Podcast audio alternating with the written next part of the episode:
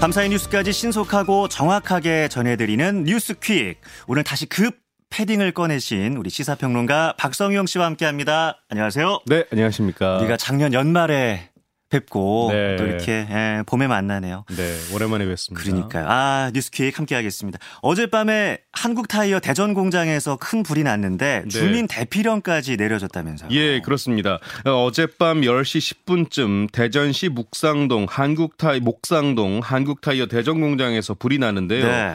이 소방 당국은 오늘 새벽 2시 10분쯤에 대응 3단계를 발령해서 총력 대응에 나서고 있습니다. 이 불은 고무를 타이어로 만드는 최종 공 공정인 가류 공정에서 시작됐다고 하는데요. 바람이 거세게 불면서 가류 공정과 연결돼 있는 타이어 완제품 창고로도 오. 번진 상태입니다. 예. 지금까지 공장 안에 있던 작업자 10명과 소방관 1명이 연기를 마셔서 병원으로 옮겨졌는데요. 하지만 생명에는 일단 지장이 없는 것으로 전해졌습니다. 네. 경찰은 유독가스 피해를 우려해서 인근 아파트 주민들에게 대피령을 내렸고요.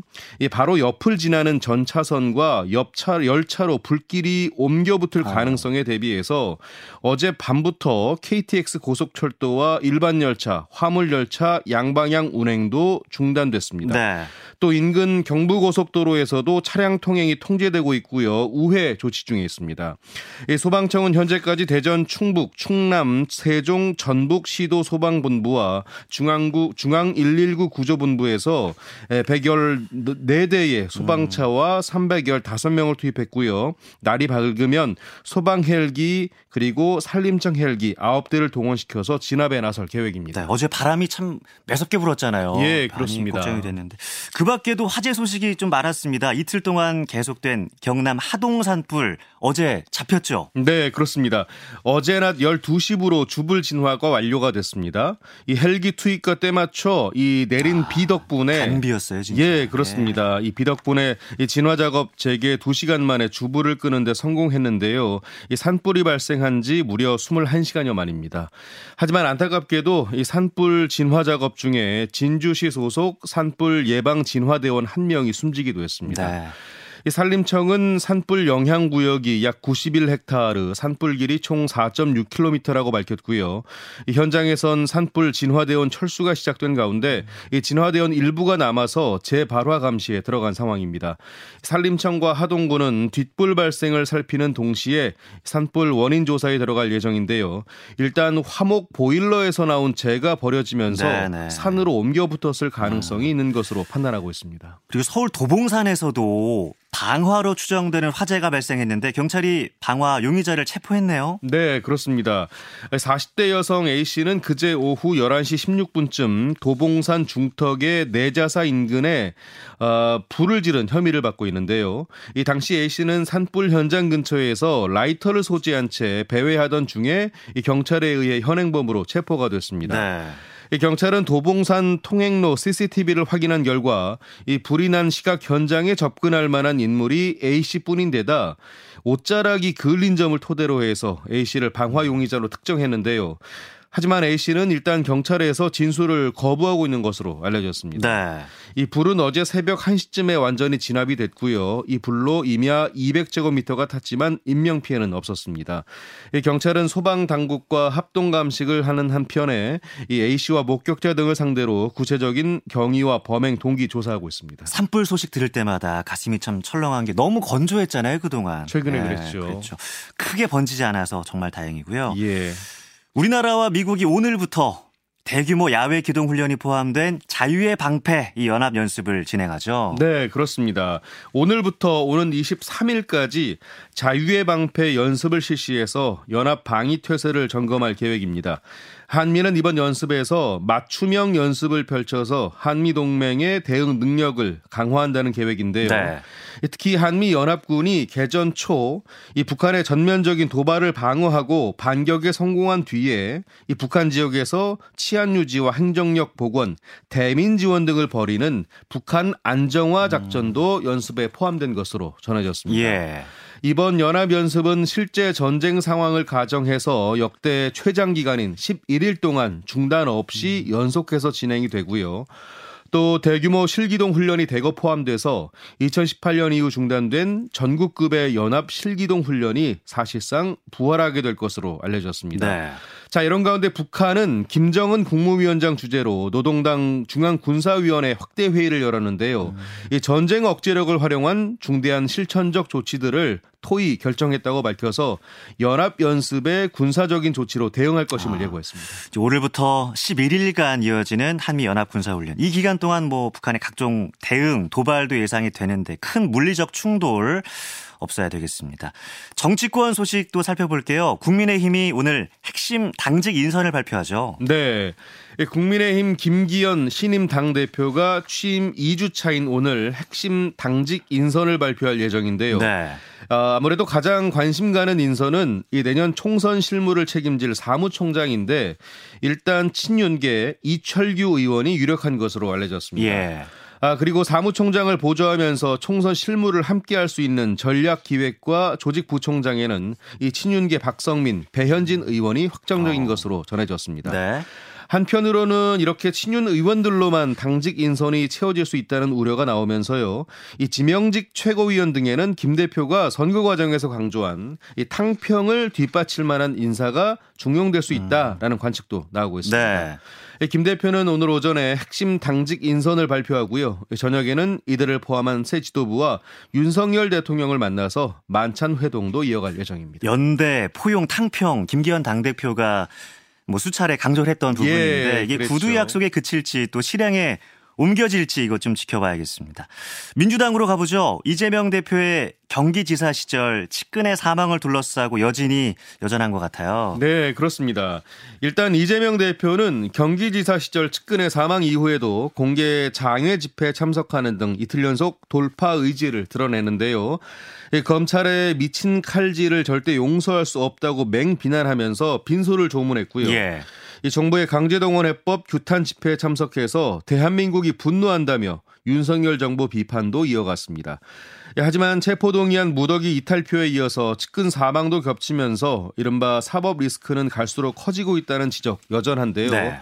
특히 김혜영 전 의원이 SNS에 한 사람의 생명이 전 지구보다 무겁다는 말을 인용하면서 이 대표가 대표라는 사실이 부끄럽고 참담하다며 이 방탄을 멈춰야 한다 이렇게 비판하기도 했습니다. 아, 여기에 이번 주 비명계 모임인 민주당의 길 토론회나 이 대표가 참석하는 당내 의원 최대 모임 이 더 좋은 미래 간담회에서 이 공개적인 반발도 나올 가능성도 제기되고 있는 상황입니다. 네, 이 와중에 더불어민주당 이재명 대표의 부모 묘소가 훼손된 것으로 알려졌어요. 예, 그렇습니다. 예. 아, 이 대표가 자신의 SNS에 경북 봉화군에 있는 부모 묘소 현장 사진을 게재했는데요. 이 공개한 사진을 보면 이 봉분 주변으로 사방에 구멍이 파여 있고요.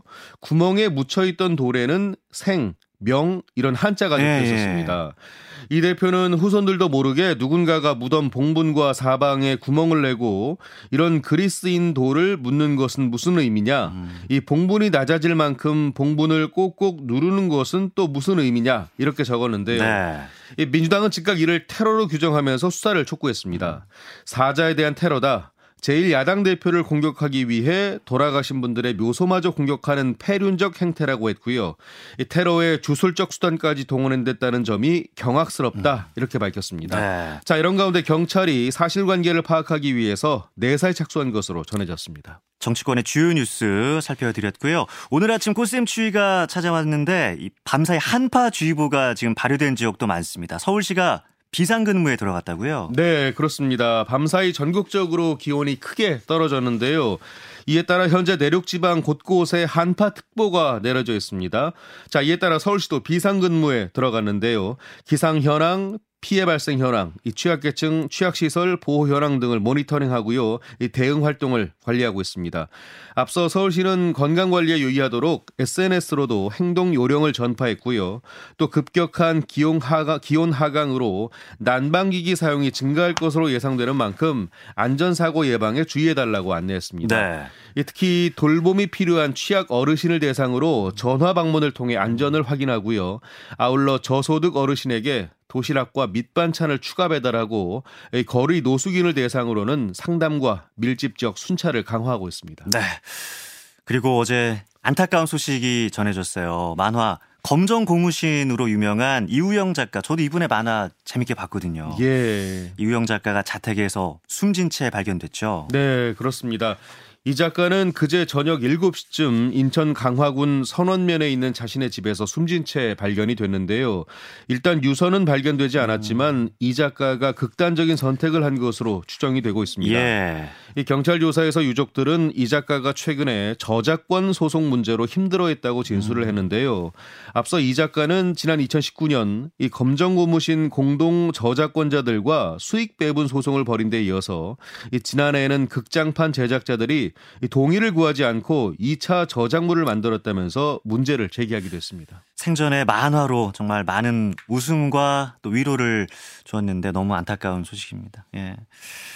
그리고 여수의 한 호수에서 여성이 숨진 채 발견돼서 경찰이 수사에 나섰네요. 네, 어제 오전 7시 30분쯤에 여수 성산공원 호수에 사람이 떠 있다는 신고가 접수가 됐는데요.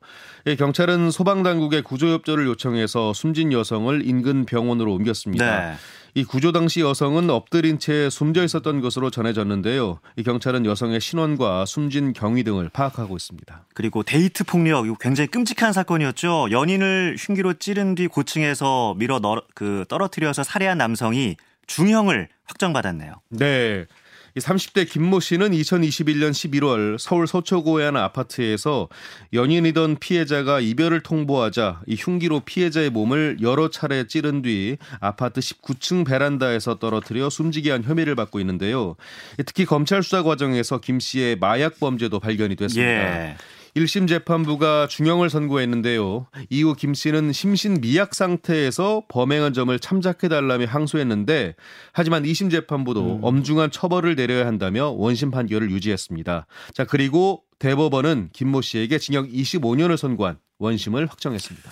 인천 송도 국제도시의 한 고층 아파트 유리창이 뭐 발사체에 맞은 듯한 구멍 이게 깨져가지고 경찰이 수사에 나섰어요. 네, 그렇습니다.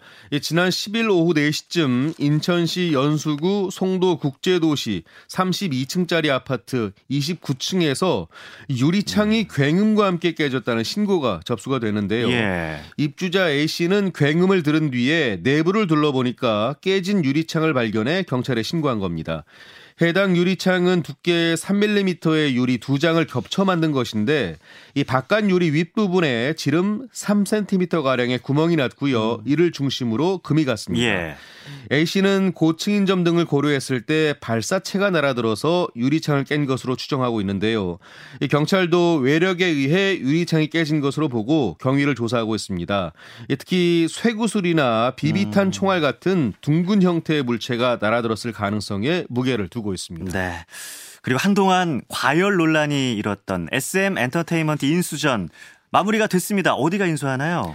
일단 결론은 카카오가 SM 엔터테인먼트 경영권을 갖고요. 아하. 하이브는 플랫폼 협력을 하기로 했습니다. 한 발 뺀 거네요. 예, 예, 그렇습니다. 자, 이번 합의로 이달 말로 예정된 SM 정기 주주 총회에서 하이브 측 사내이사 후보는 모두 사퇴합니다. 음.